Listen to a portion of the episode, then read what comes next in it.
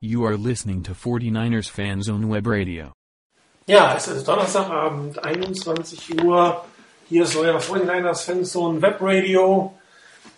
Nach der ersten Losing Streak der 49ers unter Jim Harbaugh melden wir uns nach einer Woche bei Vic wieder zurück. Mit mir am Mikrofon, nein, meiner Christian Morin 90 Rainer. Hallo, ihr beiden. Abend. Hallo. Guten Abend. Ah, jetzt hört man auch den Chris. Äh, Aber der andere Chris, nicht der altnachtige Chris, sondern 49 XP. Habe ich was Falsches gesagt? Ja, Oh, scheiße. Nein, das ist natürlich nicht einmal der Chris. Der hat sich gedrückt vor so einer wichtigen Sendung. Dafür natürlich immer zur Stelle von einer Chris B. Hallo Chris, guten Abend. hi. Wunderbar, jetzt haben wir uns auch alle korrekt vorgestellt und äh, ja, ähm, ich habe es an Eingang gesagt, die 49ers haben ihre erste Losing Streak, auch wenn es nur zwei Spiele sind, aber es ist ein Losing Streak unter Jim Harbaugh. Sie haben eine Verletztenliste, die ungefähr äh, so lang ist wie die Alkoholprobleme von ähm, Alan Smith.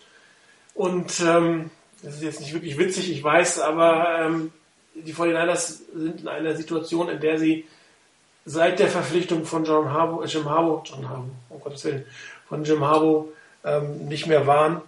Und ähm, wir sollten, glaube ich, uns einen Augenblick Zeit nehmen und zu gucken, woran es liegt. Ich glaube, es gibt nicht den einen Grund, es gibt sicherlich viele Gründe, warum es aussieht, wie es ist. Ja, die Verletztenliste habe ich schon erwähnt, aber ich habe es auch diese Woche schon gepostet. Ähm, die Packers haben vor drei Jahren, glaube ich, als die diese wahnsinnige Verletzungsserie hatten, am Ende den Super Bowl gewonnen. Das heißt, äh, ein, ein Team, ähm, was einige äh, Hauptkomponenten zusammen hat, ähm, gewinnt auch ähm, oder kann auch durchaus einen Super Bowl gewinnen. Die Hauptkomponente bei den Packers war damals äh, Aaron Rodgers logischerweise. Dieses Jahr haben die 49ers gedacht, ihre Hauptkomponente im Angriff äh, wird Colin Kaepernick sein und man hat dar- darum Alex Smith weggetradet. Und ähm, man muss sagen, außer dem Spiel gegen die Packers, wo er noch ganz gut aussah, ähm, sieht Alan Smith im Moment genauso aus wie das, was er ist, nämlich quasi ein, ein Sophomore, der in seinem zweiten Starterjahr ist und hat nicht mal seine erste Saison vollständig durchgestartet. Ähm, das heißt, er ist genau genommen immer noch, wenn man es von der Anzahl der Spiele sieht, in seinem ersten Startingjahr. Und äh, leider sieht man das ihm im Moment auch an. Ähm, habt ihr vielleicht einen, einen sehr offensichtlichen Grund, einen Hauptgrund, woran das liegen kann? Oder glaubt ihr, das sind viele kleine Dinge, inklusive der Verletzungsserie, die wir hier sehen? Rainer.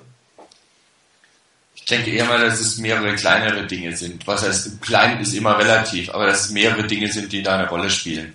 Zum einen, ähm, das war jetzt offensichtlich in den drei Spielen. Im ersten Spiel hat sich der Gegner wirklich darauf konzentriert, den Lauf wegzunehmen und dabei auch auf jeden Fall Colin Kaepernick wegzunehmen, hat die Pass -Defense komplett vernachlässigt und wurde bestraft. Das hat wunderbar geklappt. In den zweiten, im zweiten und dann jetzt auch im dritten Spiel war das eine einzige Katastrophe, weil der Gegner darauf vorbereitet war, was kommt. Ähm, ich weiß, ich glaube, dass du das geschrieben hattest, sogar im Live-Thread, ähm, dass die Niners ein Stück weit entschlüsselt wirkten. Ähm, sowohl was die Offense der Niners angeht und die Optionen, die sie da haben, als auch die Defense. Und wenn dann mal eine Chance da war und ein Receiver halbwegs frei war, was wirklich viel zu selten vorkam, äh, dann hat Kaepernick nicht getroffen, weil er irgendwo seine, seine Sicherheit, die er im ersten Spiel noch ausgestrahlt hat, verloren hat. Vielleicht auch, weil man ihm da einfach einiges weggenommen hat und er jetzt dann doch ein paar ganz neue Sachen sieht und damit ein Stück weit überfordert ist. Und dann kommt eventuell auch noch dazu, was auch schon angesprochen wurde auf dem Board, ähm, die letzte Offseason war für Colin Kaepernick was völlig anderes als alles zuvor. Nicht nur, dass er als Starter in die Offseason gegangen ist und durch die Offseason durch, sondern auch mit allem drum und dran. Er war bei dieser Ehrung, bei jener Ehrung, dieser Werbespot, jener Werbespot, da auf dem Cover, dort die, die Aufnahme, wo er nichts anhatte, ähm, und viel Diskussion darüber. Dann das Trikot, das am meisten in der NFL verkauft wurde. Das sind so viele Dinge, die da, glaube ich, auf ihn eingestürmt sind und eine Rolle gespielt haben, dass ich manchmal ein bisschen den Eindruck habe, dass er so den Fokus verloren hat. Ähm, auch dieses Trainieren, Trainieren, Trainieren, Trainieren und Workout, Workout, Workout, das ähm, Harbour ihn ja eigentlich schon oder schon am Überlegen war, wie er ihn einbremsen kann. Das sind alles so Dinge, die für mich zumindest zeigen, dass er von der, von der wie soll ich sagen, von der Reife her noch nicht ganz da ist, wo er hinkommen muss. Und da sind natürlich auch die Coaches gefordert. Ähm, und da sind wir beim nächsten Problem, dass jetzt gerade beim Spiel gegen die Colts, das gegen die Seahawks habe ich mir nur im wirklich ganz kurzen Schnelldurchgang mal angeguckt. Aber gerade beim Spiel gegen die Colts ähm, fiel mir das auf. Da hat der Lauf einigermaßen funktioniert und man ist weggegangen vom Lauf. Warum auch immer. Ich weiß nicht, ob man da super clever sein wollte nach dem Motto, ihr rechnet jetzt sicher damit, dass wir mit dem Lauf kommen. Deshalb Pass, Pass, Pass, Pass immer wieder. Es hat nicht funktioniert. Und ich glaube, die Niners müssen auch vom Coaching her wieder auf das kommen, was sie ausgezeichnet hat in den letzten zwei Jahren. Und das sind eben Dinge wie zum Beispiel, dass man mit ganz verschiedenen Formationen kommt, Wechsel hat, ungewöhnliche Formationen hat. Ähm, Im Moment ist das alles so nach dem Motto, ähm, oder habe ich zumindest einen Eindruck, alles so nach dem Motto, ähm, jeder rechnet mit der Read Option, jeder rechnet mit irgendwas Ungewöhnlichem, da machen wir jetzt genau was anderes, nämlich was ganz Gewöhnliches. Wir stellen uns relativ normal auf, wenig Shifts, wenig Formation-Änderungen und spielen ganz normales Spiel. Ich denke, da nehmen die Niners im Moment sich einiges von ihren Stärken, von ihren Möglichkeiten weg. Und da müssen die Niners wieder zurückkommen. Zurück, ähm, inklusive dem, dass Kaepernick natürlich wachsen muss. Aber da denke ich, ist auch das Coaching gefordert, dass man hier ihm Hilfestellung gibt. Nicht nur vom Coaching natürlich, sondern auch von den Spielern. Da muss mal ein Receiver sich auch mal freilaufen können. Oder da muss der Lauf dann auch mal ordentlich gemacht werden. Oder auch die, die O-Line vernünftig blocken. Insgesamt spielen alle Faktoren eine Rolle. Das ist irgendwo eine, eine, eine Binsenweisheit, aber es ist halt nun mal einfach so. Und ich wäre schon froh, wenn wir jetzt äh, im Spiel bei den Rams sehen würden, dass die Coaches mehr versuchen, das zu spielen, das spielen zu lassen, was auch während des Spiels funktioniert, bis es mal nicht mehr funktioniert. Dann kann man immer noch was anderes machen. Ja, Chris, wie siehst du es? okay, ähm, waren ja schon eine ganze Menge Sachen, die Rainer jetzt angesprochen hat. Ähm, also ich finde es von außen unglaublich schwierig zu beurteilen, ähm, warum Kaepernick, äh, ich sage jetzt mal in Anführungsstrichen, nicht mehr so funktioniert wie, wie, letzt, wie in der letzten Saison. Ich kann lediglich feststellen, dass es so ist. Er, er wirkt verunsichert, er wirkt in seinen Pässen ungenau. Ähm, ich habe den, den Eindruck, weiß nicht, ob das vielleicht der Hauptgrund ist, dass er äh, in den Spielen ähm, oder in den einzelnen Spielsituationen ich weiß nicht, zu viel überlegt, zu lange und ähm, Sekundenbruchteil manchmal ähm, zu viel tut oder ähm, ja einfach die Leichtigkeit verloren hat, die er letztes Jahr hatte, ähm, der letzten Saison hatte und ähm, was ihn so ausgezeichnet hat, auch diese schnelle Reaktion dann gegebenenfalls abzubrechen, wenn ein Pass gecallt war und selber zu laufen. Ähm, ich finde, bei seinen Läufen selber wirkt er verunsichert. Ich weiß nicht, ob das daran liegt, dass die Coaches ihm gesagt haben, er soll kein Risiko eingehen, er soll die Läufe abbrechen. Ähm, da waren einige Läufe dabei in den Spielen ähm, dieses Jahr, die, ähm, ja, wo er schon sehr, sehr früh abgebrochen hat und äh, sehr früh, bevor er der Defender nur in seiner Nähe ist, schon irgendwo dem Hit aus dem Weg geht.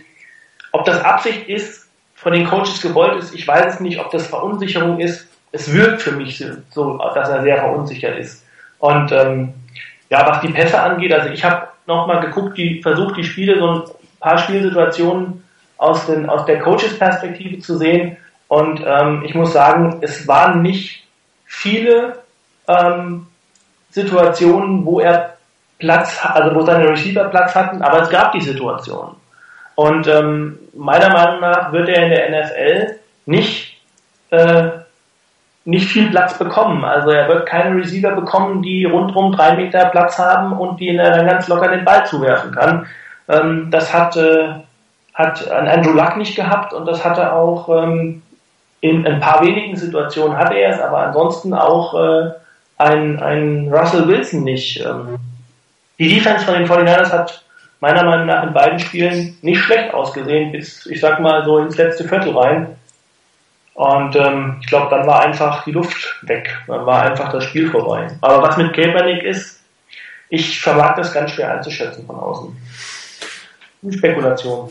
Also ich fange mal mit der Defense-Seite an. Ähm, als Vic Fangio damals ähm, zu den 49ers gekommen ist, erinnere ich mich noch daran, dass ich mal ein bisschen über seine Statistik nachgeschaut habe.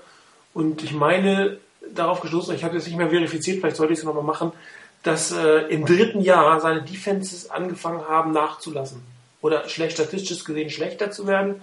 Ähm, dass man das Gefühl hatte, dass im Jahr drei ähm, nichts mehr wirklich so Neues, Ungewöhnliches hinzukommt, beziehungsweise dass er quasi dekodiert wurde, dass man besser mit seiner, mit seiner Art zu verteidigen umgehen kann. Das gepaart mit ähm, einer unglaublich schlechten technischen Ausführung von Tackles. Das muss man so sagen. Es ist ganz erschreckend. Das hat letztes Jahr teilweise schon angefangen. Es ist dieses Jahr wieder dabei. Also äh, sch schlechte Calls will ich es vielleicht gar nicht nennen, aber eine, eine besser durchschaubare Defense in Kombination mit äh, schlechter Ausführung der Plays. Ähm, und äh, ich will es noch nicht beschreien, dass es so ist, aber das ist eine Tendenz, auf die man schauen sollte, dass die 49ers hier wirklich ähm, teilweise einfache Bälle auch abgeben, weil da die, die, die Tonverteidigung entweder nicht richtig steht oder nicht überraschend genug eingesetzt wird. Also da ist äh, auf dieser Seite des Balles einiges zu tun. Ein anderes Problem könnte sein die vermeintliche Stärke, dass man ähm, mit sehr, sehr guten Spielern wieder zurückgekommen ist. Manchmal tut es aber ganz gut, doch Veränderungen in ein Team hereinzubringen, äh, neue Elemente in ein Team hereinzubringen. Die einzige Neuigkeit ist, ist Eric Reed, der auch wirklich sehr gut spielt, der auch sehr ähnlich spielt wie der Sean Colton. Also auch da keine großen Veränderungen. Wäre vielleicht ähm, auch für die nächste Offseason mal zu schauen, ob man die eine oder andere Veränderung vor dem defensiven Backfield wird sie sowieso anstehen, weil die Spieler einfach zu alt und zu teuer sind. Und das ist, glaube ich, auch ein weiteres Problem. Die Cornerbacks sind äh, doch deutlich schwächer, als es äh, das NFL-Niveau eigentlich zu erwarten oder was man als ein NFL-Niveau erwarten kann. Und ähm, das habe ich letztes Jahr auch schon ein paar Mal bemängelt, dass die Cornerbacks nicht wirklich gut sind.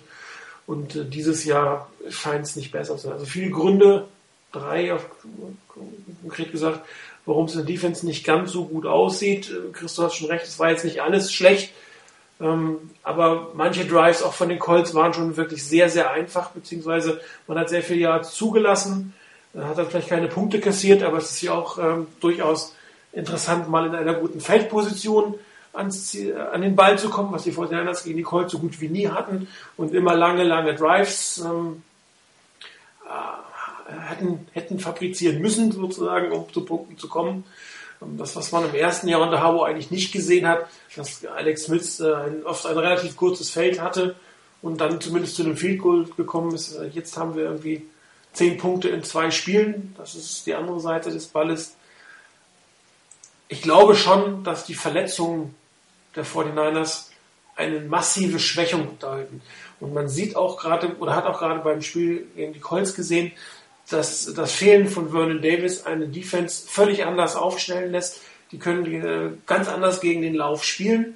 Sie können, können sehr aggressiv gegen den Lauf spielen. Sie müssen nicht äh, gucken, ob sie vielleicht im Defense Back oder mit einem, zumindest eine Doppeldeckung gehen gegenüber Vernon Davis, müssten eigentlich nur ein bisschen Auge auf Anquan Boden haben und dann war es das. Wieder Kyle Williams kann sich durchsetzen. Quinton Patton hat jetzt nicht wirklich äh, die große Leistung gezeigt. Vince McDonald den eine oder andere schöne Situation war jetzt aber auch nicht das Gelbe von, also nicht vergleichbar ähm, mit der Situation, wenn ein Vernon Davis oder gar einmal Crabtree auf dem Feld gestanden hätten.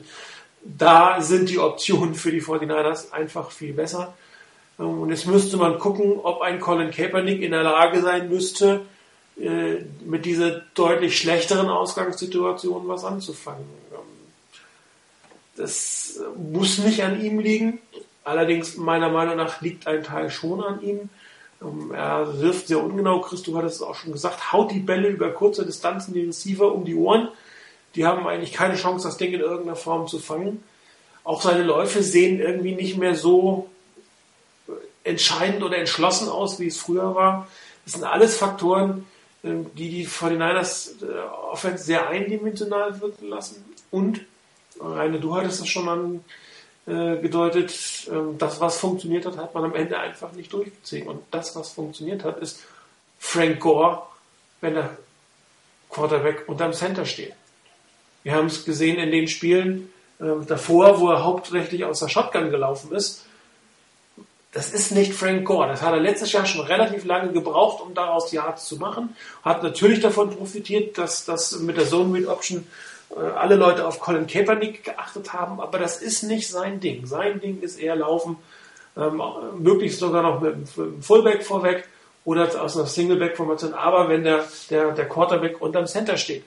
Das ist eigentlich relativ einfach, weil er dann schon im Laufen den Ball bekommt, besser gucken kann. Und seine große Stärke ist es ja quasi im Lauf auf das äh, sich entwickelnde Play, auf das Blocking zu reagieren, zu cutten, Lücken zu finden.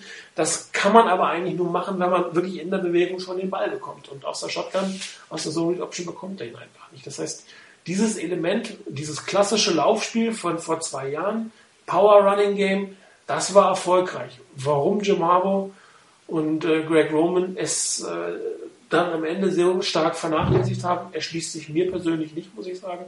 Keine Ahnung. Ähm, Greg Roman, das nächste Thema. Ähm, ist er, ich stelle ihn immer wieder in Frage, manchmal straft er mich Lügen, aber ist er wirklich der richtige Koordinator für die NFL? Ähm, ist er in der Lage, die entsprechenden Adjustments zu machen, Sachen zu verändern, auf den, auf den äh, Verteidiger zu reagieren? Ähm, ich habe es in der Vorbesprechung zu Chris schon gesagt, für mich gab es keinen Gameplan. Also ich konnte nicht erkennen im Colts-Spiel, was der Plan der 49ers in der Offense war. Ich, ich habe es versucht, keine Ahnung. Vielleicht hat einer von euch irgendwas gesehen, was nach Gameplan aussah. Also ich nicht, definitiv nicht. Nö, eigentlich nur, ähm, das war mein Eindruck, habe ich vorhin ja auch schon angedeutet. Ähm, mach genau das, was der Gegner ganz sicher jetzt nicht erwartet, ob es klappt oder nicht oder was man meint, was der Gegner nicht erwartet. Mach's einfach nach dem Motto, irgendwann wird schon klappen und hoffentlich klappt's, weil wir wissen nicht, was wir sonst machen sollen.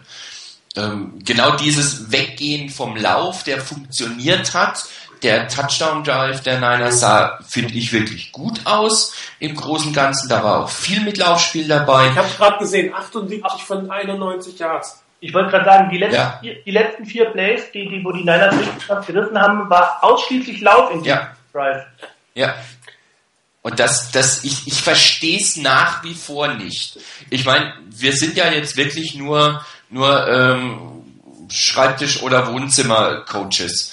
Ähm, aber ich kapiere es nicht, warum man sieht, okay, das läuft, das funktioniert irgendwie haben im Moment die Colts zumindest keine richtige, echte Antwort, die uns wirklich hundertprozentig stoppen kann, wo man sagen kann, da geht gar nichts mehr. Warum macht man das nicht weiter? Dass man zwischendurch ab und zu mal was anderes macht. Klar, alles richtig. Aber warum geht man komplett weg von dem, was funktioniert? Ich werde es nicht verstehen. Und das war das, was ich vorhin gemeint habe. Vielleicht auch das im Hinblick auf, auf ähm, Roman und auf Harbour und mit dem, mit dem Coaching und mit dem fehlenden Gameplan.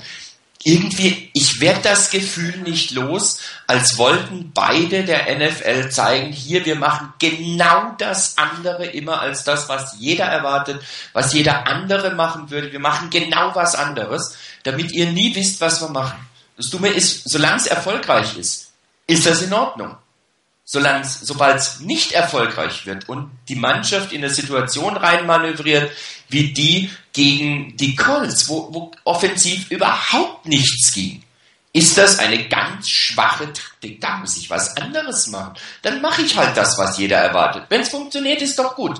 Und wenn es nicht funktioniert, ja, mache ich was anderes. Da habe ich ja immer noch Möglichkeiten. Absolut. Ähm, die Frage ist, hat es jetzt mit einem Colin Kaepernick zu tun, dem man es noch nicht zutraut oder dem man jetzt versucht hat, in eine bessere Situation zu bringen, indem man nämlich versucht, den Gegner zu outsmarten und sagen, äh, ich mache was, was du nicht weißt und äh, darum bekommt es. Liegt es daran, dass, dass äh, ähm, Colin Kaepernick eigentlich ein Zone Read Option Quarterback ist, nur ein Zone Read Option Quarterback ist und äh, jetzt die 49ers sich entweder nicht mehr trauen oder nicht mehr in der Lage sind, ähm, die Zone Read Option zu spielen? Also ich, ich glaube ich glaub nicht, dass, ähm, dass äh, ja, die, die Coaches das, sag jetzt mal, ähm, Kaepernick mit Absicht in eine für ihn ungünstige Position bringen würden. Also ich gehe schon davon aus, dass die, die Coaches versuchen, ähm, ja, den, den, die, den oder die Spieler in die optim, für, ihn, für sie optimale Position zu bringen. Die Frage ist für mich, haben sie das vielleicht einfach falsch eingeschätzt? Also das ist die Frage, die ich mir im Moment stelle. Also vielleicht hat man gedacht, ähm, dass Kaepernick weiter sei in seiner Entwicklung und ähm, dass er äh, vielleicht das Spiel mehr auf seine Schulter nehmen, nehmen kann. Äh, Im letzten Jahr hatte man da, glaube ich, einfach ja, das Überraschungsmoment äh, Zone Read Option, was du jetzt gerade schon gesagt hast. Ähm, ich glaube, die, die Coaches, das haben wir ja schon spekuliert in der NFL, äh, sind so schnell bei der Sache, dass sie relativ gut und schnell und gute Defenses besonders rausbekommen, wie man so eine, so eine, ähm, so eine Offense verteidigen muss. Und ich bin mir nicht ganz sicher, ob die 49ers gedacht haben ähm, oder dachten, dass man vielleicht äh, mit Kaepernick schon weiter sei, um ihn jetzt mal konventioneller einzusetzen. Ähm, ab und zu mal äh, Read Option Plays. Ich habe irgendwo zwischendurch, glaube ich beim Seahawks-Spiel mal gesehen, ähm, sowohl Kaepernick als auch Russell Wilson hatten vergleichsweise wenig Read Option Plays in den ersten Spielen. Und ähm, also von daher, äh, dass man davon weggegangen ist, weil man glaubt, okay, das kann man nicht mehr so spielen. Aber ähm, das, was man dann gespielt hat, da weiß ich nicht, vielleicht hat man Kaepernick damit überfordert. Ähm, da bin ich mir einfach nicht sicher. Das Problem ist nur dann, dass man dann, und das ist sowas, was ja schon viele gesagt haben, einfach dabei bleibt und äh, versucht, bei den Passspielen zu bleiben und nicht, wie man es vielleicht damals im ersten Jahr mit Alex Smith gemacht hat, versucht, äh, Alex Smith dann in, in eine, ähm, wenn man merkt, huch, es funktioniert doch nicht so gut, äh, in eine Situation zu bringen, wo man den Quarterback unterstützt mit dem, was vielleicht für ihn, für ihn gut ist und da vielleicht auch einfach erstmal auf ein starkes Laufspiel setzt. Ähm, das, das verstehe ich bei den Coaches ehrlich gesagt nicht.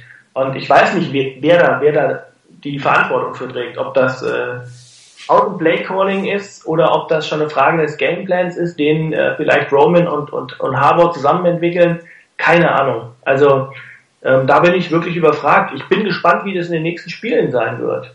Weil äh, es ist offensichtlich, dass das Passspiel einfach bei den 49ers in diesem Jahr schlecht läuft. Und äh, wie man darauf reagieren wird, ob man jetzt auf Teufel komm raus weiter drauf setzt oder ob man sagt, okay, wir wir sinnen uns zurück und versuchen wieder über das Laufspiel zum Pass zu finden. Ähm, glaubt ihr, dass es falsch war, Alex Smith in dieser Offseason zu trainen? Nein. Genauso. Also, Nein. Das musste man tun. Also alles andere wäre ähm, von, von, vom Salary Cap schon gar nicht gegangen. Dann hätte man Kaepernick traden müssen. Also hätte man, dann hätte man Smith behalten müssen. Beide, beide Quarterbacks zu behalten, ähm, aus Salary Cap Gründen hätte man den, äh, hätte man, wenn man Smith behalten würde, hätte man Kaepernick nicht gehen lassen können. Der verdient so wenig. Ja, aber, aber ähm, ich meine, du hättest, du hättest Smith einfach nicht mit dem Geld behalten können und danach wäre ja, ist auf jeden Cent angekommen. Ich meine, die 49ers sind im Moment 1,7 ähm, Millionen, glaube ich, irgendwie unter dem Salary Cap. Äh, wenn man da 8 Millionen für Alex Smith draufrechnet, dann hätten andere Spieler gehen müssen. Und dann hätte man wahrscheinlich nur irgendwelche Minimum-Quarterbacks äh, verpflichten können und sogar andere Spieler noch äh, gehen lassen müssen. Also das wäre unmöglich gewesen. Und ähm, ich glaube, man, man hat auch sowieso bei, bei, bei, bei Kaepernick die größeren Entwicklungschancen gesehen. Und wie gesagt, ich glaube, man hat nach der Saison gedacht, der ist, er ist deutlich weiter. Ja gut, aber darauf bezog sich hier die Frage war. Äh, man hat geglaubt, er wäre deutlich weiter. Das ist ja ein doppelter Konjunktiv. Und ja. äh, da stellt sich jetzt die Frage, hätte man einfacher Konjunktiv Alex Smith behalten sollen, ein Jahr lang, um dessen sicher zu gehen. Ähm, ich meine, ich bin übrigens eurer Meinung. Nein, äh, hatte das jetzt aber nicht mehr das Salary Cap begründet, sondern ähm, wir hätten jetzt eine derart wahnsinnige Quarterback-Kontroverse in dieser Situation, genau, ja. die einfach ja. das zu nichts geführt hätte. Also das, das Smith gegen Kaepernick, das wäre jetzt explodiert ich bin mir ziemlich sicher, dass, dass Jim Harbaugh an Kaepernick festgehalten hätte. Bis zu einem gewissen Punkt. So, und äh, dann ist die Frage, wenn er den ausgewechselt hätte, wie wäre das mit Kaepernicks Psyche weitergegangen? Im Moment habe ich den Eindruck, ähm, er steckt äh, Schlappen nicht ganz so gut weg, wie man es sich wünschen würde. Ja, das war ja auch ein Punkt, der auf dem Board auch schon angesprochen wurde. Ähm, nach dem Motto, Alex Smith ähm, hat eigentlich Rückschläge relativ gut verkraftet. Er hat sich mit dem auseinandergesetzt, hat das weggesteckt und hat weitergemacht mit dem nächsten. Vielleicht ist das Ganze auch jetzt wirklich noch dem geschuldet, dass Kaepernick noch, ähm, noch mal eine Ecke jünger ist halt und vor allen Dingen, dass er, glaube ich, von seinem ganzen Typ her ein ganz anderer Typ ist eben als Alex Smith. Und von daher hat er vielleicht mehr oder, oder, oder, ja, beschäftigt ihn das mehr. Und da denke ich, ähm, auch wenn man Smith behalten hätte, das hätte, wie du schon gesagt hast, ähm, nur zu einer ziemlich heftigen Kontroverse geführt an der Stelle, die dem ganzen Team nicht gut getan hätte. Thema Salary Cap kommt noch dazu. Ähm, aber es war, denke ich, auch die einzig richtige und logische Entscheidung in dem Moment, Alex Smith zu, tra zu traden.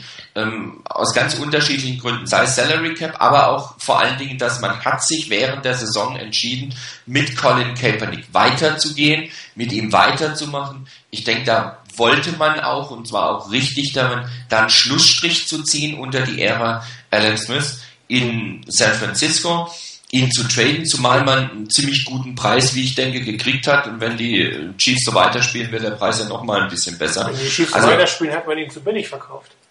Äh, wenn es noch so, wenn es noch mehr geht, hat man ihn zu billig. Nur in dem Moment, glaube ich, waren wir alle sehr zufrieden mit dem Preis. Und äh, ich denke, da, wir müssen es von der Situation aussehen. Und da denke ich, war das völlig in Ordnung. Und ich glaube, ähm, die Niners können wirklich zufrieden sein damit. Es war auf jeden Fall definitiv die richtige Entscheidung, ihn abzugeben. Meine, ja, Chris? Vielleicht auch nochmal die Überlegung, weil wir so ein bisschen spekuliert haben über, über ich sage mal, die Psyche von, von Gräbernick ähm, und wie Smith die Sachen weggesteckt hat. Da finde ich, spielt natürlich auch eine Rolle, wenn man sich einfach so die Entwicklung anguckt. Alex Smith war auf gut Deutsch gesagt in San Francisco der geprügelte Hund. Also ich meine, der, der Tiefpunkt waren die Buchrufe damals im Candlestick, äh, wo man ihn quasi ja vom Feld geschrien hat. Und er diesen Punkt überstanden hat, und ähm, dann sich quasi am eigenen Schopf da aus dem, aus dem Sumpf auch rausgezogen hat, gut mit tatkräftiger Mithilfe des Teams und auch, auch der Coaches, die ihn entsprechend ähm, in Position gebracht haben, was ich eben schon mal sagte, dass man, dass man ähm, erfolgreich sein kann. Und bei Kaepernick finde ich, ist es jetzt, wenn man das überhaupt nach zwei verlorenen Spielen sagen kann, mal eine andere Situation. Er war derjenige, der reinkommt und sage ich mal, von 0 auf 100 in dem Chicago-Spiel und plötzlich in der ersten Saison von da ab ging es ja nur bergauf für ihn. Also wenig Rückschläge, wenn man das überhaupt sagen kann, bis zum Super Bowl, also ich sage mal bis zum letzten Spielzug sozusagen, ähm, ging es nur bergauf für ihn. Und ähm, jetzt ist er in der Situation, wo er plötzlich mal mit Rückschlägen ähm, nach sehr, sehr erfolgreicher, auch wenn es nur kurze Zeit war, ähm, wo er mit Rückschlägen umgehen können muss. Und das war bei Alex ganz anders. Der hat sich im Prinzip äh, quasi aus Rückschlägen entwickelt. Und von daher war das, glaube ich, eine ganz andere Voraussetzung. Ähm, deshalb wird man erst sehen, wie, wie Kaepernick damit umgehen wird. Er muss es erstmal lernen. Alex ist damit groß geworden, würde ich mal sagen. Ja, hat es gut weggesteckt. Es ist wirklich die Frage, ähm, wie schnell sich, sich Colin Kaepernick damit zurechtfindet. Und äh, er ist ein junger Quarterback, er kennt diese Situation auch nicht mal eine Interception in einem, in einem Spiel. Es ist jetzt keine Situation, in der ein Quarterback zusammenbrechen sollte.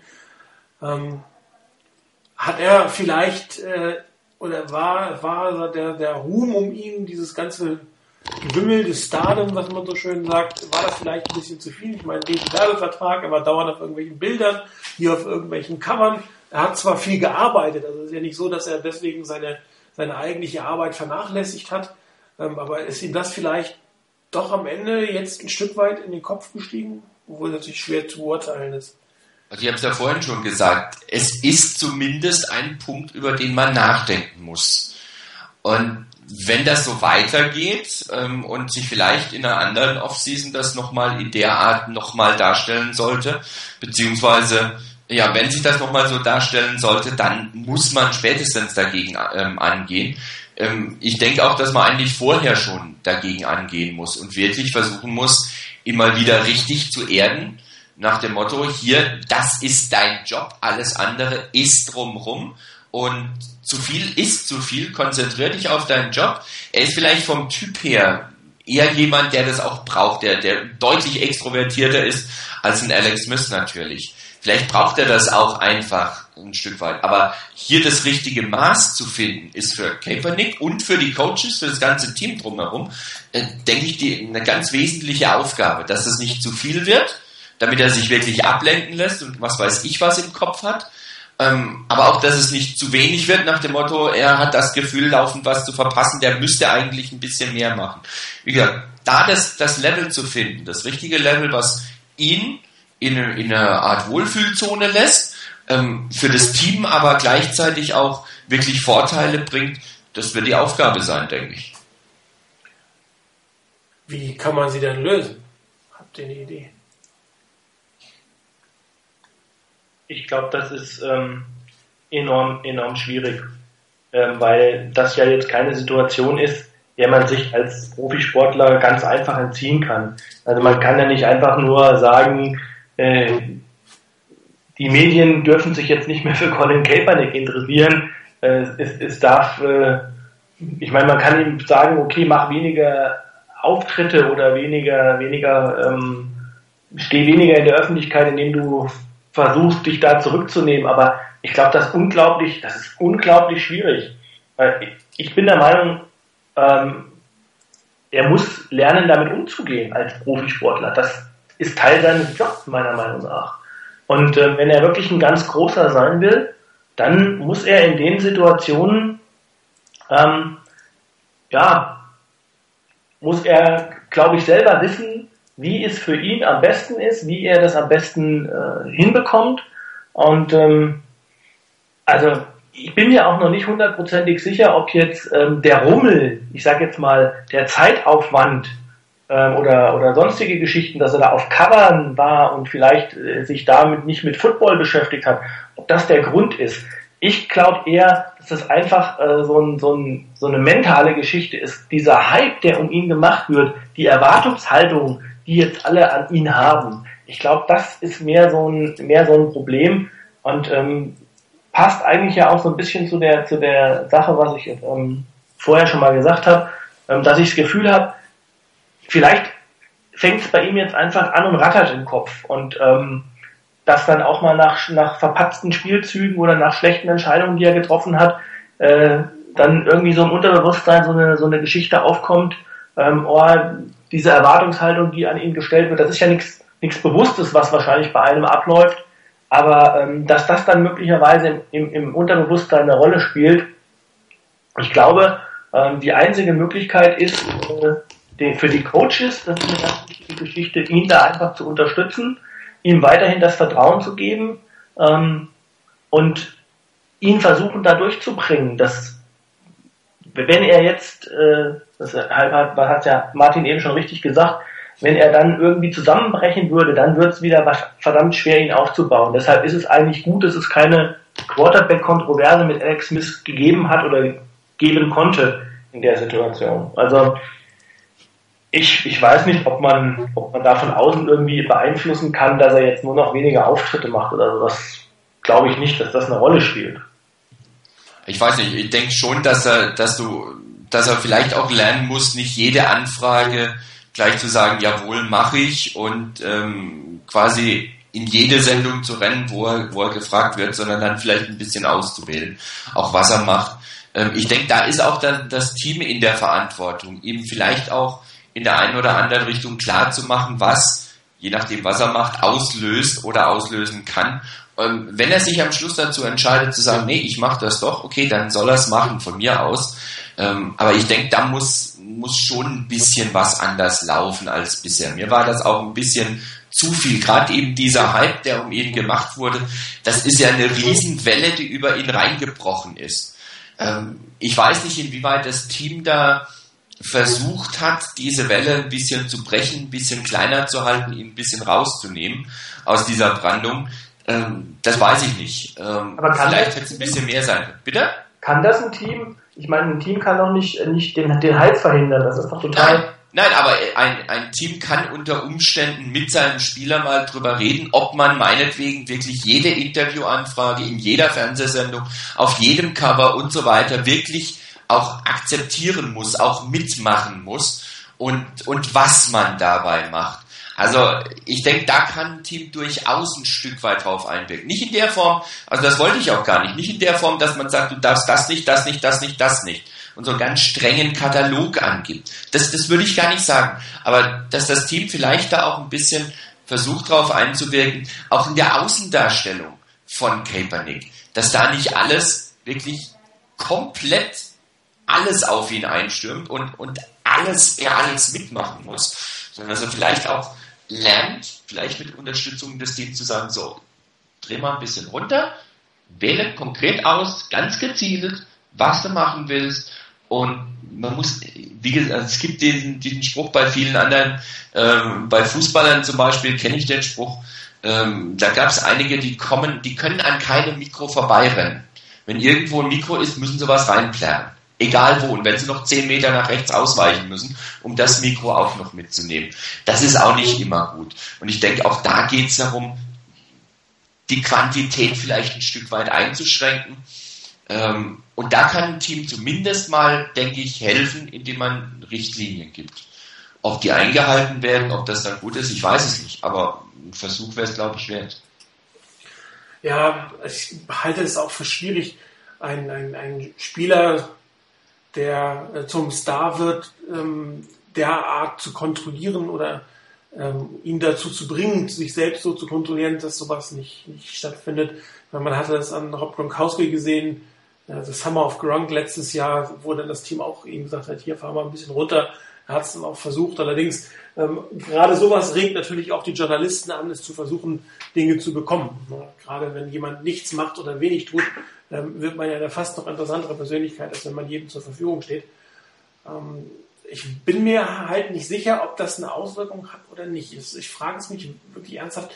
Kann, kann ein, ein junger Spieler die ganzen Sachen voneinander trennen. Ich meine, er, hat, er arbeitet hart, ähm, da gibt es nichts gegen zu sagen, er trainiert fast eher zu viel, aber ähm, ist er schon in der Lage, dieses ganze äh, drumherum ähm, so ähm, gelassen zu sehen, dass es ihn auf dem Spielfeld nicht beeinflusst. Und ich glaube, das ist eine Frage, die unglaublich schwer zu beantworten ist. Im Zweifel werden wir sie auch nie beantworten, vielleicht kann er sie selber nicht mal beantworten. Vielleicht glaubt er einfach nein, in Wahrheit ist es ja, aber das ist für die Kiste.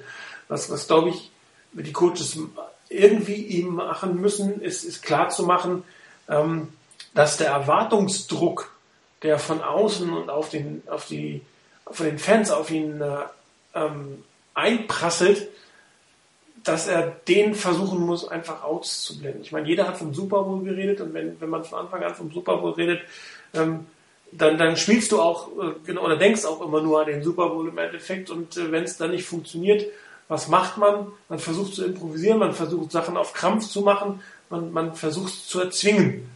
Und äh, genau das hat er letztes Jahr nicht gemacht. Er hat die Sachen nicht erzwungen. Er hat es immer wieder Gelegenheiten gefunden, mit seinem Talent am Ende auch mit dem Arm, was ich immer sage, viel wichtiger ist als mit den Beinen, Möglichkeit zu finden. Und, und er hat ähm, auch gegen die Packers äh, gut gedeckte Receiver angespielt, weil er es einfach aus seinem Selbstvertrauen, aus seiner Lockerheit heraus sich zugetraut hat. Und dieses fehlt definitiv. Das heißt, es, es scheint irgendwo am Selbstvertrauen bei ihm zu haken. Und ähm, jetzt bin ich immer nicht äh, sicher, inwieweit ein Jim Harbaugh da in der Lage ist, Psychologe zu sein. Er für mich ist er mehr so, Drill Sergeant, als dass er Psychologe ist. Und ähm, ich bin mir nicht sicher, ähm, ob man, ob er einen Weg findet, an, an Colin Kaepernick heranzukommen oder ob der sich irgendwie durch ein gutes Spiel, durch keine Ahnung was, selber so ein Stück weit aus dem Schlamassel herausziehen muss. Klar, das muss er sowieso irgendwie, aber ähm, er braucht natürlich die mentale Unterstützung und er braucht die, die spielerische Unterstützung von seinen Spielern und dann kommt man wieder zurück, er braucht einen Gameplan, der ihn in die Lage versetzt, ähm, Spiele zu gewinnen. Rainer, als du vorhin angefangen hast, über ihn zu, die Situation zu reden, wollte ich dich kurz unterbrechen und sagen, äh, wir reden hier über Colin Kaepernick, nicht über Alex Smith, mit dem zögerlichen, nicht genau wissen was. aber das ist halt das, wenn du selbst entweder knackst im Selbstvertrauen hast, wenn du dich in einer Offense nicht sicher fühlst, wenn du ein, ein, ein junger Spieler bist, dann kommen diese Sachen im Endeffekt. Und äh, Colin Kaepernick, auf den stürzt ja gerade alles irgendwie voneinander ein. Vom Verletzungspech über ähm, einzelschlechte Spieler, über den Druck von außen, über seinen neuen Startdasein. Äh, es sind extrem viele äußere Einflüsse für einen, einen, einen jungen Mann, ähm, der sehr, extrem ehrgeizig ist und sehr viel arbeitet an sich.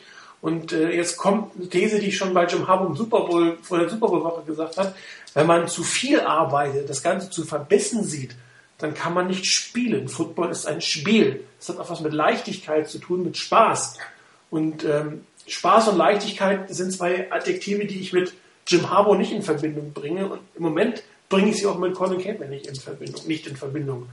Und ähm, solange er da nicht wieder zurückkommt, weil letztes Jahr hatte er das, wird es, glaube ich, unglaublich schwer, über dieses reine Wollen und Müssen ähm, zu funktionieren, wie es so schön heißt, das Team zu führen.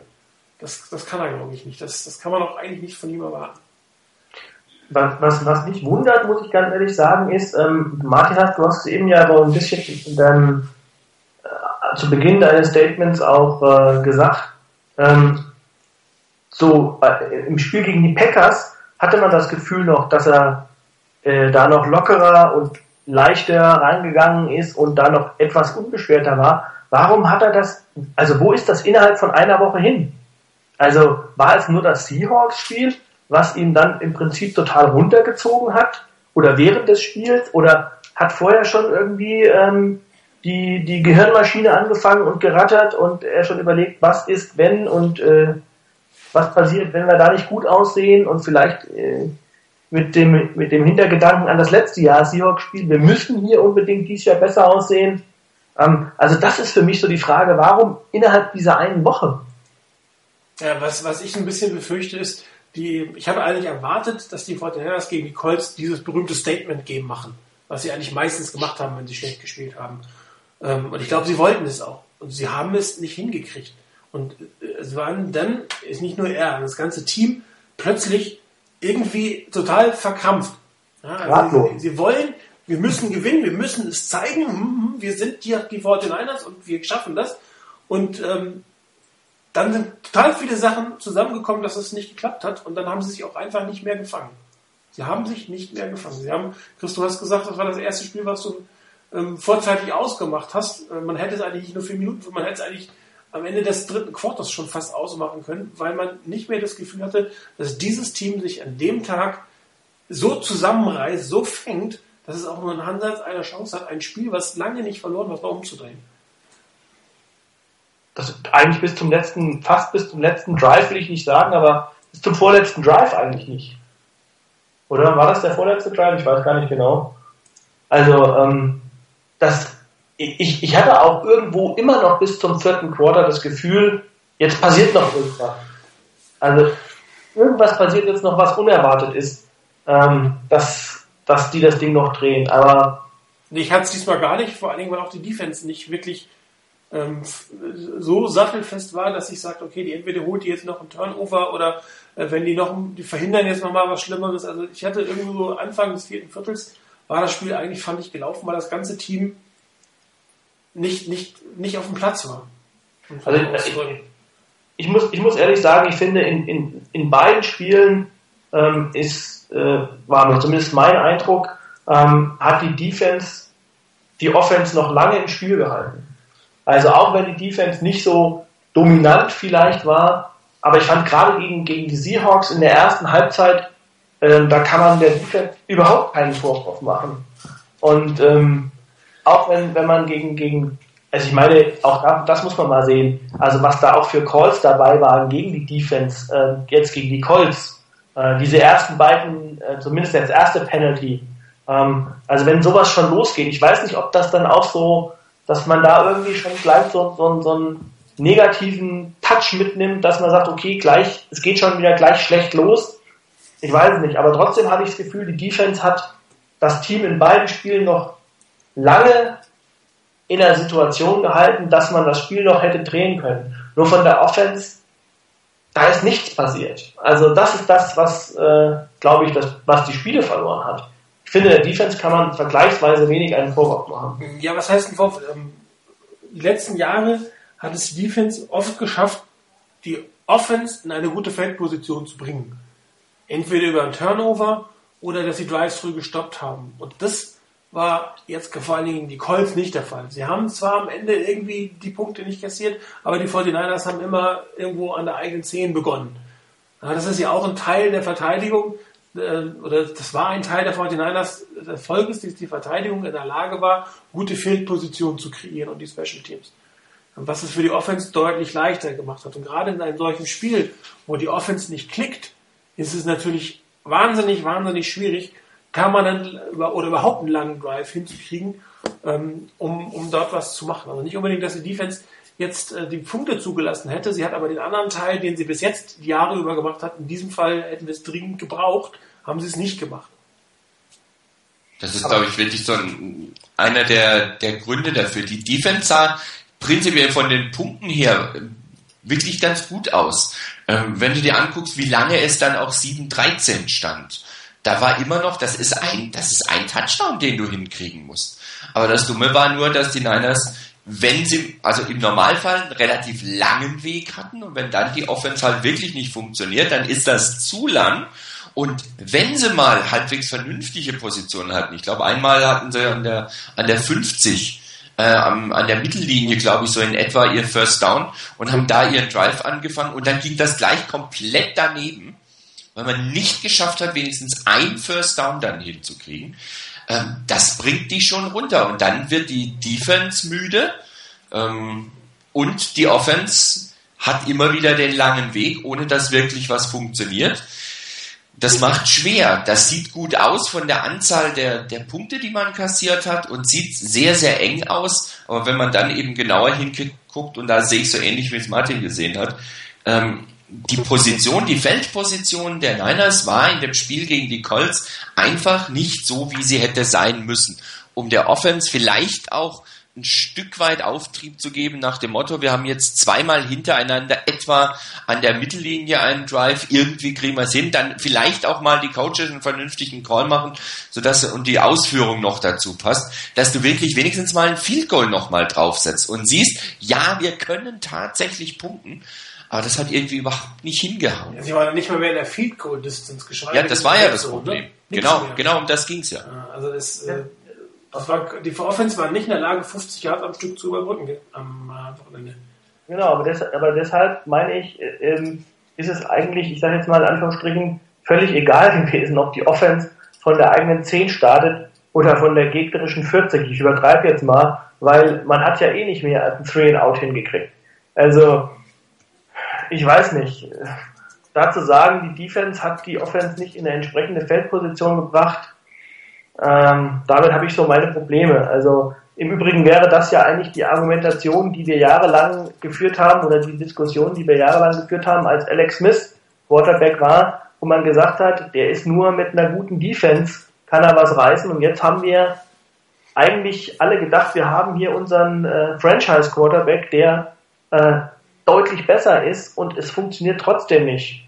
Also, wie gesagt, ich würde auch nicht alles an Colin Kaepernick festmachen. Ich finde zum Beispiel, dass die O-Line in den Spielen ähm, insgesamt, also alles in allem betrachtet, teilweise verheerend gespielt hat. Also ähm, das fing an, bei, dass, äh, im, dass man im, im Laufspiel Situationen hatte, wo man einfach ähm, Plays verhagelt hat. Also ich habe hab eben schon mal zu Martin gesagt, noch in, in der Vorbereitung, ich hatte mir das Seahawks-Spiel äh, nochmal angeguckt, in der, die, insbesondere die erste Halbzeit. Ähm, und da ist mir aufgefallen, wenn man so auch die Plays sich mal verlangsamt anguckt, ähm, da ging irgendwie in jedem Play etwas schief. Aber noch nicht mal vom Play Calling, ähm, dass man sagt, es war schlecht, ein schlechter Call zum Teil, sondern einfach, dass Spieler ihre Aufgaben nicht erledigt haben. Blocks verpasst haben in der O-Line, ähm, Receiver ihre Blocks nicht lang genug gehalten haben im Laufspiel, ähm, dass sich auch äh, gute O-Liner, die zu den Top-O-Linern gehören, einfach haben ganz übel verladen lassen, dass äh, beispielsweise Spieler, auch das war ja in, in, selbst im Packers-Spiel schon, schon zu sehen, fand ich, dass scheinbar die, die ähm, Assignments nicht gestimmt haben beim Blocking, dass dann äh, Matthews äh, gerade durchkam ähm, und äh, ohne, also ungeblockt durchkam. Ähm, also ich hatte so, habe so das Gefühl, irgendwo ist auch da, ja, ich weiß nicht, wie man das sagen soll, sehr, sehr viel Ungenauigkeit drin. Zieht sich irgendwie wie ein roter Faden durch die gesamte Offense. Und ähm, das halt noch gepaart, meiner Meinung nach, das ist mir auch aufgefallen, dass äh, die Routen von den Receivern ich zum Teil etwas eigenartig finde, ähm, weil ich das Gefühl habe, dass ähm, da nicht, nicht alle Bereiche des Spielfelds abgedeckt sind. Ähm, und dass die, die Receiver dann relativ schnell ihre Routen abbrechen, wenn's, wenn, wenn sie nicht freikommen. Also ich finde das unglaublich viele Dinge, die da zusammenkommen in der Offense, die einfach das Spiel schlecht aussehen lassen und auch schlecht sein lassen. Ich glaube, wir sollten es dabei belassen. Ich glaube, wir brauchen noch ein bisschen mehr ähm, Futter, um in dieser Diskussion mehr zu erkennen. Ich meine, es waren nur zwei Spiele. Eine Losing Streak von zwei Spielen ähm, ist zwar für einen potenziellen Super Bowl-Anwärter nicht das, was man erwartet hat, ist aber auch in der NFL nicht das Ende der Welt. Ich erinnere mal an die Giants, die mal 0-4 gestartet sind, mit 8-8 in die Playoffs kamen und die Super Bowl gewonnen haben. Also die Saison ist natürlich noch nicht rum. Und ähm, sie beginnt oder sie geht weiter heute Abend äh, gegen einen Gegner, gegen den man sicherlich keine Motivationsprobleme haben dürfte. Äh, gegen, gegen die Rams, gegen die man letztes Jahr als einziges Team eigentlich relativ schlecht aussah. Ansonsten äh, war mal jetzt abgesehen von, von dem einzelnen Spiel, was mal in die Hose gehen kann, alle Gegner eigentlich ganz gut im Griff, nur die Rams nicht. Ähm, was müssten die 49ers dann heute Abend oder heute Nacht besser gesagt tun? Oder wie wäre euer Gameplan für die 49ers, zumindest von der offensiven Seite zunächst mal gegen die Rams?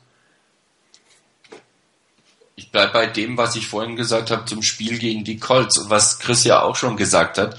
Ähm, das Laufspiel etablieren, das heißt jetzt nicht permanent nur auf den Lauf setzen, das Laufspiel etablieren wieder, ähm, vielleicht auch ein Stück zurück zu dem, dass man mit ungewöhnlichen Formationen, mit Shifts, mit Änderungen der Formation und anderem kommt. Ähm, also zurück zu den Basics, die die Niners eigentlich mal stark gemacht haben und über den Lauf den Pass aufbauen. Das wäre von der Offense-Seite her das, was ich mir wünschen würde. Auch, dass man Colin Kaepernick Möglichkeiten gibt, ähm, Pässe zu spielen, vielleicht auch mal auf eine Distanz von, von acht Yards oder sechs Yards, meinetwegen in der Richtung. Nur dann muss bitteschön Kaepernick auch aufhören, einen acht Yard Pass zu werfen, wie er einen 40 Yard Pass wirft und muss ein bisschen weniger Dampf vielleicht dahinter sein, damit er seinen Receivern nicht die Hände wegschießt. Also ich, ich würde ich würd ähnlich zumindestens ähm, wieder mir wünschen, dass man mehr auf das, äh, ich sag mal, das kreative Power Running Game, was man im allerersten Jahr unter Harbour hatte, dass man dort vielleicht äh, wieder das ein oder andere Play mal rausholt aus dem Playbook, ähm, weil das meiner Meinung nach ähm, den, den Running Backs, meiner Meinung nach Gore und auch, ähm, ich glaube auch Hunter kann das äh, ganz gut spielen, ähm, dass man das wieder mal rausholt, äh, diese Plays, einfach aus dem Grund, dass wenn man beispielsweise ähm, die Situation, sagen wir Running Plays auf die, die, die Running Backs zuschneidet, dann weiß im Prinzip die Defense schon mit dem Running Back, der auf dem Feld steht, welches, welche Form von Running Play kommt. Dass man dort einfach wieder ein bisschen mehr Unberechenbarkeit reinbringt. Ähm, das zum einen. Und dann würde ich mir einfach wünschen, das ist zumindest mein Eindruck, mir fehlen die kurzen Pässe. Ähm, Kaepernick hat gezeigt, dass er das kann. Slants, ähm, mal das, was dem Element, was, was, die, was der Offense eigentlich überhaupt fehlt, mal ein Screen einbauen. Man hat mit, mit Hunter jetzt wieder einen, einen Running Back, ähm, mit dem er das eigentlich gut spielen können müsste. Äh, man hat O-Liner, die das spielen können müssten, ähm, weil sie sehr beweglich sind. Ähm, und ähm, auch vielleicht mal, was so die, die Receiver angeht, ähm, mal Pässe, wo man vielleicht einen Hook oder irgendwas spielt, wo man das Gefühl hat oder wo, wo man die Chance sieht, dass sich ein Receiver vielleicht eher lösen kann von einem Defender. Ähm, diese schnellen, präzisen Pässe, äh, mit denen man ähm, kurze Distanzen überbrücken kann und damit dann auch, das ist für mich der zweite Effekt, einfach mal die Drives ein bisschen länger am Leben hält und nicht immer Three and Outs produziert, um dann die Defense in eine schlechte Position zu bringen. Ähm, weil dann einfach die Defense im dritten und vierten Quarter müde wird, wenn sie ständig auf dem Feld steht.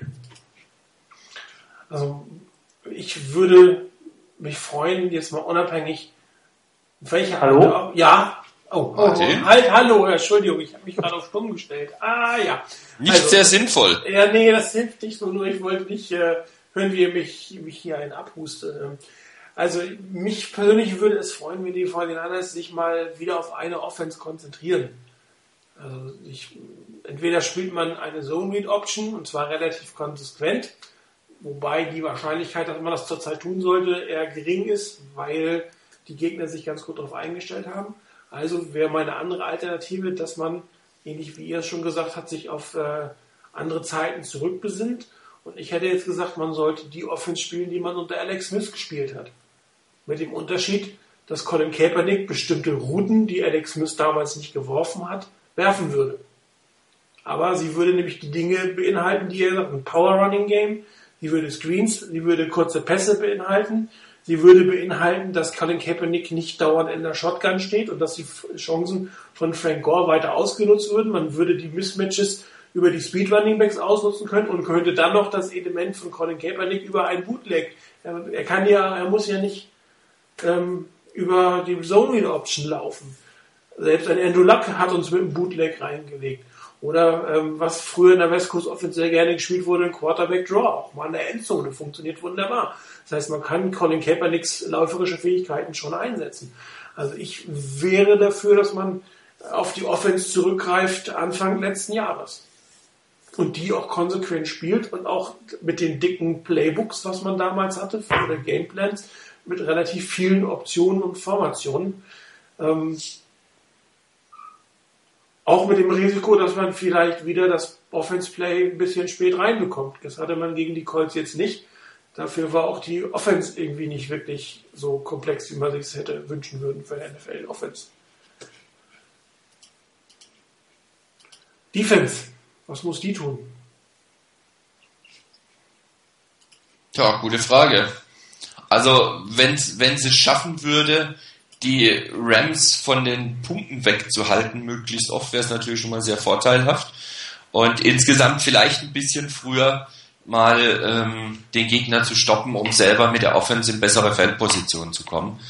Ähm, ansonsten ähm, denke ich, man kann Bradford ganz gut unter Druck setzen, beziehungsweise er macht wirklich auch Fehler, wenn er unter Druck ist. Und man muss ihn unter Druck setzen, wenn man ihn machen lässt.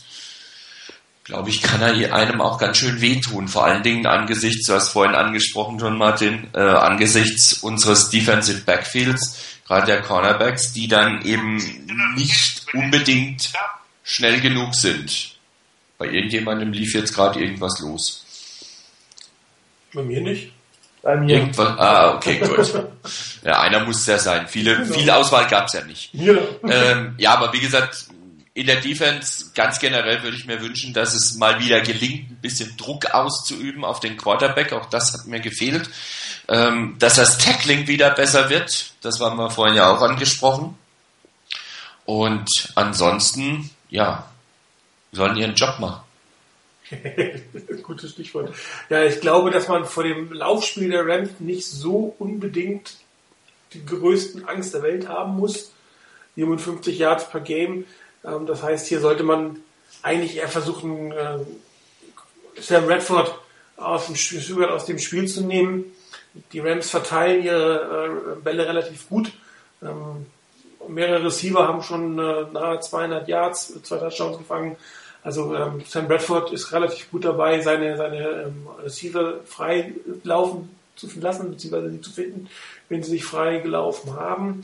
Ähm, und das mit unserem doch etwas angeschlagenen, alternden defensiven Backfield sollte man hier meiner Meinung nach sehr viel ähm, Wert darauf legen, den Pass zu stoppen und eher versuchen lassen, einen der Richardson ähm, nachher vielleicht mit fünf oder sechs Leuten und nicht mit sieben oder acht in der Mitte zu stoppen. ähm, weil durch die Luft sind die Rams halt deutlich, deutlich gefährlicher als auf dem Boden. Ähm, es bleibt zu sehen, wie sich die Abwesenheit von Eldon Smith auswirken wird auf die 49ers. Ähm, wird man jemanden finden, der den Pass Rush übernehmen kann? Da wird sicherlich einer der jungen Spieler aus der zweiten Reihe hier mal äh, nach vorne kommen müssen. Und zwar nicht nur für das nächste Spiel, sondern auch vielleicht für die nächsten drei, vier, fünf, sechs Spiele. Ich meine, so eine Drogen- oder Alkoholentziehungskur dauert in der Regel ja vier Wochen, so eine Quick and Dirty Kur. Äh, in der Hoffnung, dass es dann bei ihm schon gefruchtet hat, heißt aber, dass er bis zum London-Spiel, bis zur Bye-Week nicht mehr eingesetzt werden wird. Also die 49ers müssen auf der rechten Seite einen Pass-Rush finden. Ähm, der entsprechend den Druck ausüben kann. Macht das Laufspiel äh, oder gegen den Lauf sollten die 49ers jetzt durch den Auswahl von Adam Smith nicht unbedingt viel schlechter werden, meiner Meinung nach. Aber die Defensive Backs, das Passage, das wird das Geheimnis des Erfolgs gegen die Rams sein. Und ähm, das, was ich vorhin sagte, das, was ich ähm, erwartet habe gegen die Colts, dass es ein Statement geben wird, das ist eigentlich das, was die 49ers hinkriegen müssen, ohne dabei zu verkrampfen. Und das wird natürlich schon ziemliche Kunst sein, das in irgendeiner Form zu schaffen. Ich glaube, ein Patrick Pisoft ist nicht das Problem. Ähm, hier ist eher jemand, äh, der ihm im Kopf äh, die falschen Signale sendet und ähm, die, die, die Selbstvertrauen raussaugt. Chris.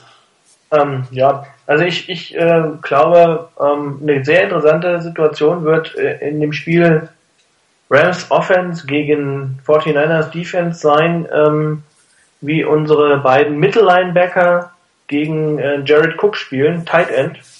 Der war, ähm, glaube ich, in den ersten beiden Spielen ähm, sah er sehr, sehr gut aus. Ähm, die, die Cowboys, Dallas Cowboys, eigentlich müsste sich die Defense nur das Spiel angucken. Ähm, die haben ihn ganz gut unter Kontrolle gehabt und ähm, ich glaube, der Schlüssel zum Erfolg wird auch sein, ähm, ob die 49ers äh, Front 4, Schrägstrich Front 7 es schaffen wird, ähm, Sam Bradford unter Druck zu setzen. Weil das ist, glaube ich, so ein Problem. Äh, wenn, wenn Bradford unter Druck kommt und man es unkomfortabel macht, dann macht er auch Fehler und ähm, wirft auch Bälle, die er besser nicht werfen sollte. Ähm, wenn er aber Zeit hat, und äh, wenn man ihm die Möglichkeit gibt, seine Receiver zu finden, und die Rams haben gute Receiver, ähm, dann äh, wird es unglaublich schwer werden. Dann wird es ein langer Abend werden, glaube ich. Ähm, ein Vorteil könnte da halt dabei sein, dass, äh, der, dass Roger Saffold scheinbar ja wohl nicht spielen wird. Das heißt, man muss einen Backup-Tackle dort einsetzen. Ähm, das äh, könnte ganz interessant sein ähm, ob man da vielleicht einen Ansatzpunkt findet, einfach äh, äh, ja, aus, aus dieser Schwächung einen, einen Vorteil zu ziehen. Ähm, wenn man das nicht kann, ja, ich weiß nicht, dann, dann wird es schwer werden, weil, ähm, also meiner Meinung nach, ich weiß nicht, warum die, warum die Rams letzt, in dem letzten Spiel gegen die, gegen die ähm, Cowboys so schlecht aussahen. Äh, in den ersten beiden Spielen äh, war ich äh, ja, da habe ich schon gedacht, okay, das wird äh, der Klassiker werden, die, die enge NFC West. Ähm, also, ja, es, es, wird, wenn, wenn wir keinen Druck aus, aus, ausüben auf, äh, auf, ähm, auf Bradford, dann wird es schwer werden, glaube ich, für die Defense. Jo, dann äh, bleibt mir noch die Frage nach dem Tipp für das Spiel. Keine. Äh, boah, ja, ne? Ähm, ist auch gar nicht so eine ungewöhnliche Frage jetzt. Ja, das geht ja nicht um die, um die Gewöhnlichkeit oder Ungewöhnlichkeit der Frage. Es geht ja eher um die, die Geschichte mit der Antwort darauf. Ähm, Tipp für das Spiel. Ich meine, ich hätte mich in der Forecast umentschieden von vier Punkten plus auf vier Punkte minus. Also sprich eine Niederlage der Niners mit vier Punkten. Ich weiß nicht, ob ich das noch ändere. Ähm, ich hoffe darauf, dass ich dann lieber mal null Punkte habe dieses Mal. Ähm, genauso wie letzte Woche. Da hatte ich allerdings das wirklich nicht erwartet. Ähm, ich glaube, ich bleibe dabei und hoffe darauf, wirklich dann falsch zu liegen, morgen früh aufzuwachen und zu sagen, schön, dass ich null Punkte in der Forecast habe. Ähm, ich bleibe bei vier Punkten minus. Chris. Ich finde es sauschwer. Ach. Es, es, ich finde, ich find, das hängt einfach schon davon ab, ähm, dass wir noch nicht mal wissen, ähm, wer jetzt von den verletzten Spielern spielt und wer nicht spielt. Also zum Beispiel finde ich, äh, ist es enorm wichtig, dass Vernon Davis spielt. Wenn er nicht spielt, dann wird die, die, die, die Offense noch viel einfacher zu verteidigen sein, was Martin ja eben auch schon gesagt hat. Also, ähm, wenn dem so wäre, dann würde mein Kopf, glaube ich, sagen, äh, 10 Punkte minus, weil ich irgendwie im Moment nicht sehe, wie sie sich da rausziehen. Aber äh, ich bin mutig und sage, mein Herz sagt 4 Punkte plus für die 49ers. Ähm, Oder hast du das eben gerade, war das eben dein, dein Tipp? Meiner? Nee. nee, nee von, Meiner? Nee, nee, der war, der war vier für die Rams. Wie gesagt, in der Hoffnung falsch zu liegen. Genau, und ich sage, ich bin ganz mutig und sage vier Punkte plus für die 49ers. Äh, ja, ich werde jetzt jedes Spiel, bis die Losing Streak zu Ende geht, äh, sagen, ich warte auf das Statement Game. Es wird natürlich heute kommen und die Gewinne vor den Niners gewinnen mit sechs Punkten. Mal gucken. Ich gönn's euch Jungs, wenn ihr recht habt. Mir ist egal wer. Von mir aus braucht ihr auch nicht zu sagen, jeder hat die richtigen Punktabstand. Hauptsache ihr habt äh, die Tendenz richtig. Wunderbar, Rainer. Wie sieht's denn sonst aus in der NFC West diese Woche? Äh, ja, NFC West diese Woche. Ähm, beide anderen Teams spielen auswärts. Äh, die Cardinals spielen bei den Buccaneers und die Seahawks spielen bei den Texans. Ähm, Gerade das letzte Spiel, denke ich, könnte ein sehr, sehr interessantes Spiel geben. Ich hoffe darauf, dass die Texans ihren Job machen und zu Hause nicht verlieren wollen.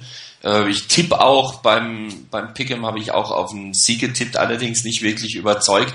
Ähm, ich habe jetzt gerade eben ähm, auf Twitter gelesen, dass Andre Johnson wieder ähm, ins, in die ins Practice, ins Training zurückgekommen ist, weiß aber jetzt nicht, ob er jetzt wirklich spielen wird dann. Ich hoffe darauf. Ähm, und ansonsten, ja, ich hoffe darauf, dass die Texans gewinnen. Ich bleibe auch dabei. Ähm, die werden uns ein bisschen helfen und den Seahawks mal einen Punkt abknöpfen, also ein, ein, ein L verpassen. Bei den Cardinals, bei den Buccaneers, ähm, ganz blöde Situation. Ähm, die Buccaneers mit neuem Starting Quarterback. Josh Freeman ist auf der Bank, Mike Glennon, äh, glaube ich heißt er. Ne? Ähm, Mike Glennon. Darf, ja, genau, Mike Glennon als Rookie darf ran. Von daher eher eine Geschichte Richtung Cardinals. Die Cardinals haben aber teilweise auch ein paar ganz seltsame Sachen gebracht in dieser Saison schon, was ich so gesehen habe. Ähm, da allerdings würde ich doch sagen, die Cardinals haben es durchaus in der Hand, das zu gewinnen. Ähm, tippe ich persönlich eher darauf, dass sie gewinnen. Nicht unbedingt so ganz allein aufgrund eigener Stärke, sondern einfach, weil bei den Buccaneers diese Saison bis jetzt noch nicht wirklich viel zusammengeht, wenn ich das so richtig aus der Ferne beobachtet habe. Ähm, und jetzt mit Wechsel, Quarterback-Wechsel zum, zum Rookie, ob das jetzt gerade der Bringer ist, ähm, muss nicht immer so klappen wie bei den Niners mit Kaepernick letzte Saison.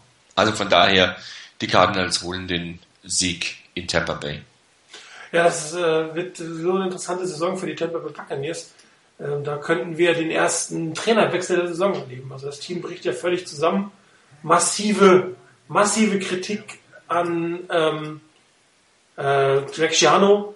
Letztes Jahr hieß es ja schon, können wir die Coaches nicht zurück äh, ins College schicken. Also da bin ich mal gespannt, was, was da passiert. Und äh, leider äh, werden sie uns auch gegen die Cardinals nicht helfen. Da bin ich ja voll bei dir, ehrlich gesagt. Ja, äh, Chris, du darfst äh, die Spiele der Woche oder das Spiel der Woche übernehmen. Du weißt ja, die Regel, es darf nicht das 49 sein. Wieso das denn? das äh, kann ich ja überhaupt nicht verstehen. hm. Egal, ob du es verstehst oder nicht, bring ein Spiel, wo nicht die Niners dabei sind. ja, also ähm, ich, ich finde es äh, schwierig eigentlich äh, diese Woche, weil äh, wenn man mich vor der Saison gefragt hätte, dann hätte ich ein paar Spiele auswählen können, wo ich gesagt hätte, die sind echt interessant. Ähm, allerdings, ähm, ich äh, würde trotzdem ein Spiel nehmen, was, äh, ja, ich sag mal, für die, für die, ähm, äh, ja, für die 49ers vielleicht auf den Anhieb nicht ganz so interessant ist, aber ähm, ich finde das äh, Sunday Night Game sehr interessant. Äh, New England gegen, gegen die Atlanta Falcons.